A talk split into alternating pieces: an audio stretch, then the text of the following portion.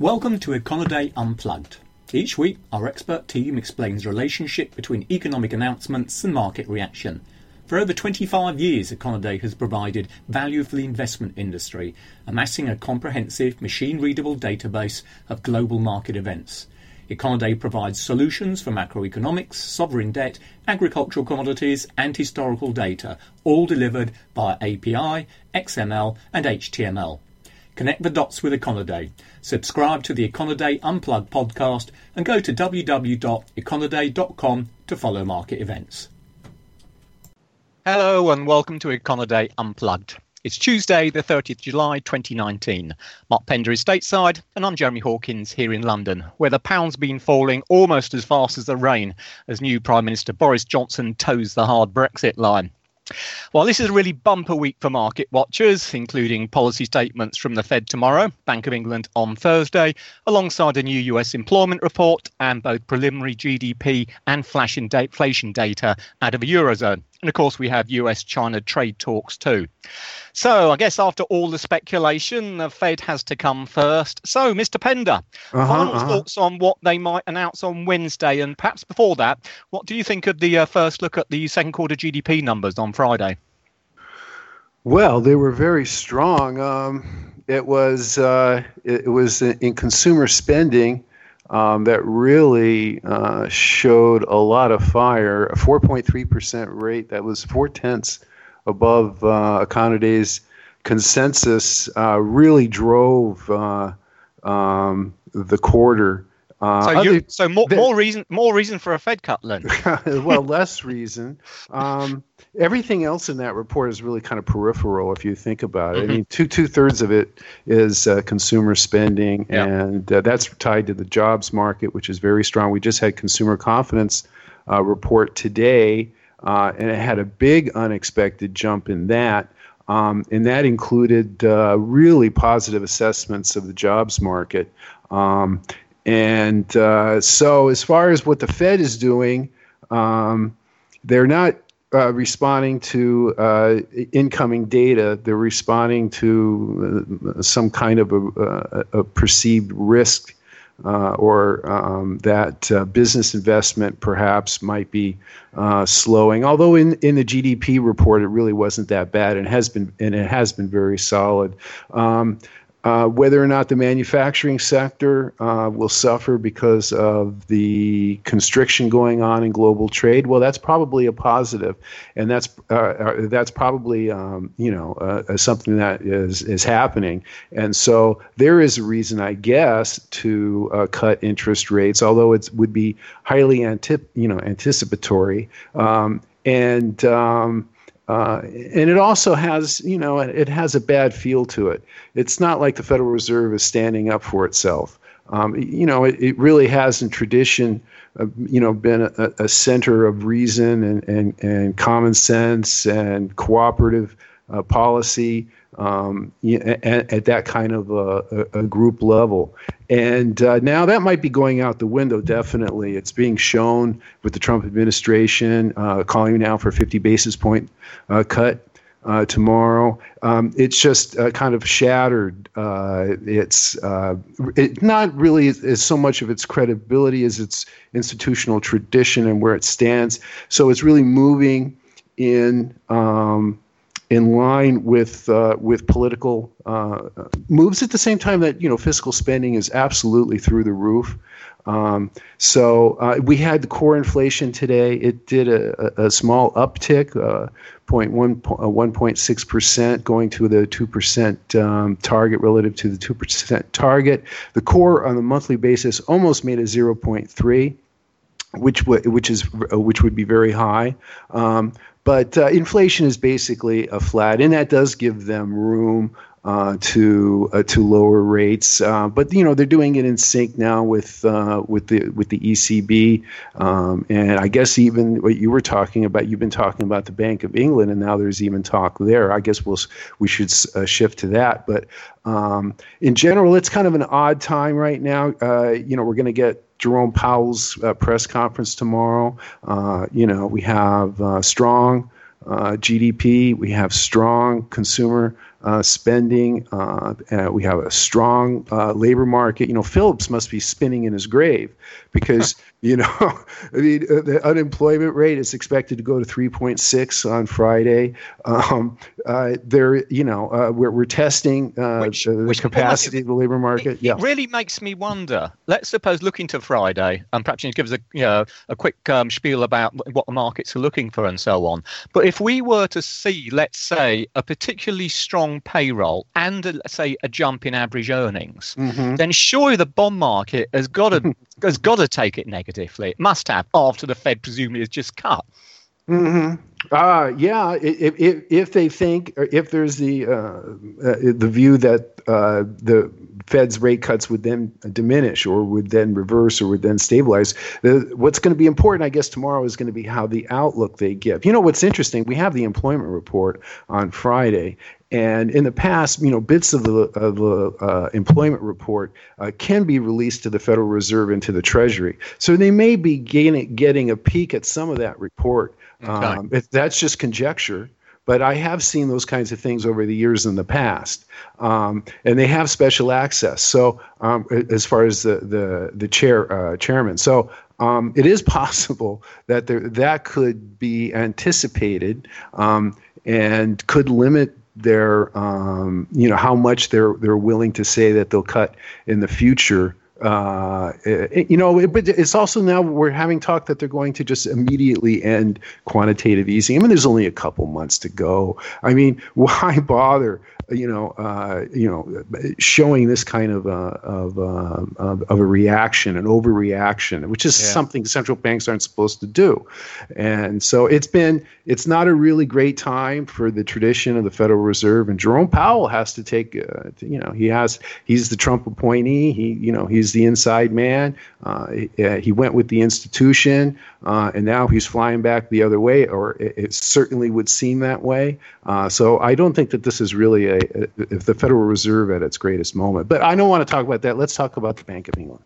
Okay, well, perhaps just before we get to the B of uh, just quickly sum up the uh, the ECB, which was uh, sort of the first of the big four central banks to announce they um, they made their statement last Thursday. What have they done? Well, um, as Mark was talking about possible coordinated rate cuts, uh, the ECB didn't actually come out and ease per se last week, but what they did, they really left everything looking uh, set for a possibly broad base ranging stimulus once we get into their next meeting, which will be in September. So, no change in official interest rates last week, but crucially, they did modify their forward guidance, um, which now includes the possibility of lower rates. And that's something they haven't included well, until we go back to around about what 2017 time, if my memory serves me correctly. They also talked about that they'll be setting up committees looking into a range of additional measures aimed at boosting inflation back to target. So the bottom line of all this is that it now seems extremely likely that September will see a full blown ease, probably encompassing both a, a cut in interest rates, which would mean, of course, that the benchmark refi rate would finally go into negative territory for the first time, as well as a fresh round of quantitative easing. And it'll be interesting to see what kind of assets they include in that because it may be they'll expand it perhaps to include equities. Um, with regards to Bank of England, then, well, this is the, one of the interesting ones because as things currently stand, they're kind of still pointing in a different direction. Um, as we talk, of course, there's still the fug that is Brexit hanging over the meeting. Um, and markets really, I suppose, may be looking for the Bank of England to follow the expected easing by the Fed tomorrow and the ECB in September. But the BE's attitude at the moment does appear to be rather different. And what they're concerned about is really what we call the output gap. So, how actual output stands in relation to how output can actually perform when it's doing as well as it possibly can. And the Bank of England's view is that, well, to all intents and purposes, this, this gap is pretty well closed. Now, what that means, if they were to come out and provide additional monetary stimulus to boost demand, because output couldn't respond any, in any time soon, it would need to increase in productivity or higher investment before that could happen. The first round reaction would be an increase in inflation. So, as things currently stand, the bank's view appears to be that you know it's more likely at this stage that interest rates will go up, not for the time being certainly, but you know, more medium term they see interest rates more likely to go up than than to go down. Now I think for a lot of people looking at good old Brexit, we're back on that again uh, the view has been that were we to get a hard Brexit, then the bank would be forced to cut interest rates because of the damage that such a move would do to the real economy. And certainly now we have Boris Johnson installed as the new prime minister, and he's very much surrounded himself by, if you like, hard Brexiteers. Indeed, if it was no surprise that Johnson won the battle for the leadership last week, there was certainly a good deal of surprise about just how much of Theresa May's cabinet was culled. In fact, about half of the entire cabinet is now sitting on the back backbenchers, and their positions have been filled by people loyal to Bron- loyal to Johnson and folks who really want, you know, just to get the UK out the EU as soon as possible. So the risk of a hard Brexit has very much increased, which I think, from a, a financial market perspective, is being perceived as increasing the likelihood that the bank will come out and cut interest rates at some point.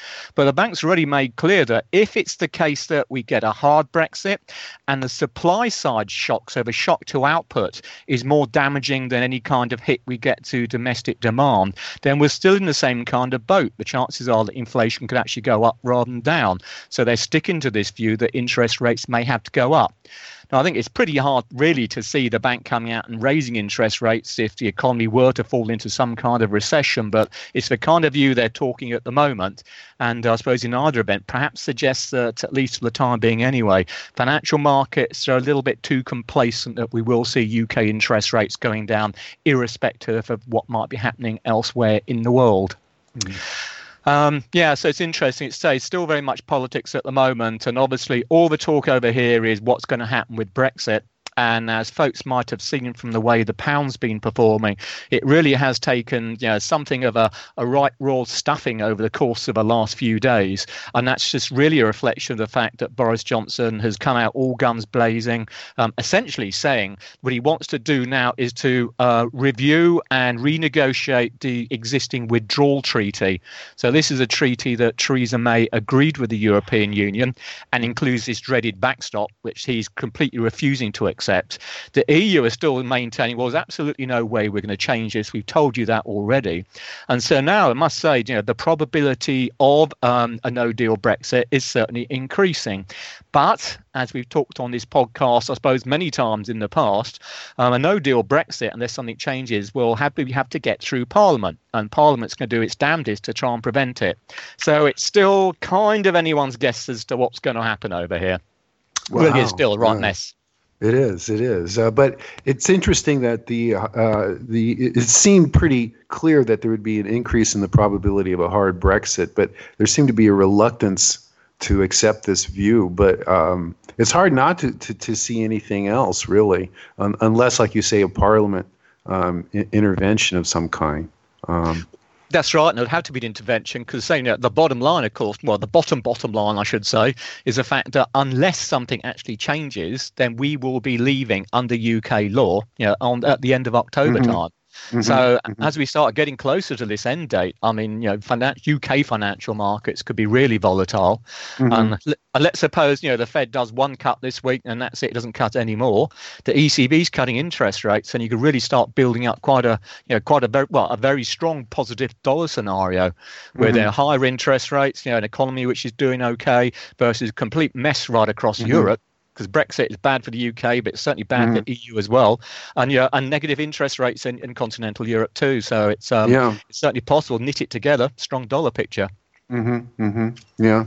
Well, the one thing though, if, if with a, uh, it seems to if we have a coordinated or de facto coordinated um, interest rate cuts, it would have a, a, a, coordinated effect on currencies. It would it would tend to keep the um, uh, the spreads uh, you know, uh, comparable and maybe would limit the volatility. Um, may, may do. Yeah. May do. I, I think at the end of the day, you know, investors can start looking around. Well, how do we make any money? Um, and if you're looking at continental Europe with negative interest rates, uh-huh. you know, so you're actually you know paying paying for the benefit of holding an asset. Well, at least if you can actually earn some money when you're holding US dollar denominated assets. Yeah. But as you say, it's it's it's going to be an interesting one because it really is sort of a I'm not sure brave new world's the right expression, but it is certainly a new one um, as we go forwards. Mm-hmm. Yeah. Um, I should quickly mention, I suppose, in terms of the numbers out of Europe this week of interest, we'll get our first look at um, second quarter uh, Eurozone GDP, their so called preliminary flash number. And it really is, it's very simple. Unfortunately, we don't get all the nitty gritty of the national accounts like you do your side of the pond. Uh, it will just be simply headline growth numbers, a quarterly and the annual basis. That's expected to show a 0.2% quarterly increase in real GDP for the Eurozone as a whole. And what day, and that, what day is that? Uh, that is due out on Wednesday, so that's tomorrow. And, and today we had France, right? Today we had France, which I must say was a little bit disappointing. The French economy of late actually has been, been doing relatively well compared to, well, certainly the likes of Germany. But it was um, the second quarter number was only 0.2% quarter on quarter. Um, and that's as bad as we've seen in France since uh, it last contracted several years ago now. And it, yeah, it just makes that little bit more downside risk as far as the Eurozone is concerned. Uh-huh. Markets looking for sort of around 0.2 there, which should only be half the rate we saw in the first quarter. So again, it's just, you know, this is the real reason, of course, why the ECB's having to cut interest rates. Mm. Um, Wednesday, we'll also get the flash inflation data. So the first look at that for July. As expected to see inflation, again, well, hovering around about the 1% and ditto the core rate too. So again, mm. you know, despite everything the ECB's done so far, underlying inflation in the Eurozone really ain't going anywhere. And just a real quick detail on GDP. So, and Germany's GDP isn't due until what next week? We don't get until yeah, if I remember right, next week. That's right. Yeah. And so, so tomorrow when we get the European, will they include any data on Germany? Well, I think well they'll, they'll, put an assumption about Germany in there, even though they won't actually have. But I suspect uh, they'll have more data than anybody else will via the um, by the uh, stats people in Germany who will provide them some figures, but they won't be official figures, so we won't actually we won't actually know what they are. Mm. Um, but tomorrow we will also get the Italian first quarter GDP, sorry, second quarter GDP flash as well for GDP. So that'll be another of the big countries. So we'll start to you know get some idea about what's going on. But you know, I suppose in many words, in many ways, you've got to say that you know the key uh, interest for investors in the eurozone at the moment is Germany because it's you know when you look at the PMIs, who's the bottom of the pile? It's Germany, mm. and Germany's still you know getting on for thirty percent of eurozone GDP. So where Germany goes, it's still the case that a lot of the eurozone tends to follow. And so for the and for the and for the Fed, you know, slowing in Europe uh, and slowing in Asia. Um, you know, they're they're looking across the oceans, I guess, and that would uh, you know speak to uh, the need for a rate cut or preventative rate cut. I think so. That could be part of their argument. I'll tell you what will be interesting. I say if the Fed don't do much with rates and we do see the dollar start to rally, what is Mr. Trump going to say? you say he likes a strong dollar. That's what you're supposed to say, but that's what he's supposed to say. Yes, but mm, competitive devaluations and the like. Me thinks. Uh, oh dear. Yeah. Yeah. All right. Well, I guess we've been talking pretty long enough. I should just quickly round off with uh, the Bank of Japan, which today had its meeting and it's left short-term interest rates unchanged at minus 0.1. It also kept the target for its uh, 10-year government bond yield at around zero. None of that's any great surprise. But it did also um, very much underline the fact that it wouldn't hesitate to take additional easing measures if effectively the economy starts to lose momentum again. Um, and again, at the moment, I think, you know, truly the call on the Japanese economy is kind of 50 50. June was quite a good month, but second quarter as a whole was fairly disappointing. Well, that reminds me. I mean, we, maybe we can close on this, but the the comment I, I, I cut it a comment out from the Bank of Japan, and it really did strike me. This is almost like a war cry. This is a, a Kuroda saying. Mm-hmm. Um, uh, quote, downside risks concerning the global economy are greater uh, due to various factors such as protectionist moves and geopolitical risk. And the BOJ needs to pay more attention to downside risks than before. He went on, if the risk raises that uh, the momentum toward achieving the price 2% price target will be lost, quote, without hesitation, we will conduct additional easy policy. I mean, they're out. I mean, this is, uh, you know, you can't get in front of them trying to be any easier, right? Well, what do you think? I mean, in terms of you see commentary like that, and you think, well, why didn't they cut today?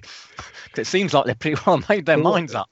Yeah, they don't have anywhere to go either, right? So, well, I think it's again, and this is, I suppose, if you want to be negative about the outlook for the global economy, I mean, at least your side of the pond, you've got a little bit of interest rate left to cut. You know, mm-hmm. for Europe, we're already at zero. Bank of mm-hmm. England, if it were to cut, is only at 0.75%. Mm-hmm. Japan's mm-hmm. negative, Switzerland's negative. Mm-hmm. What do you do?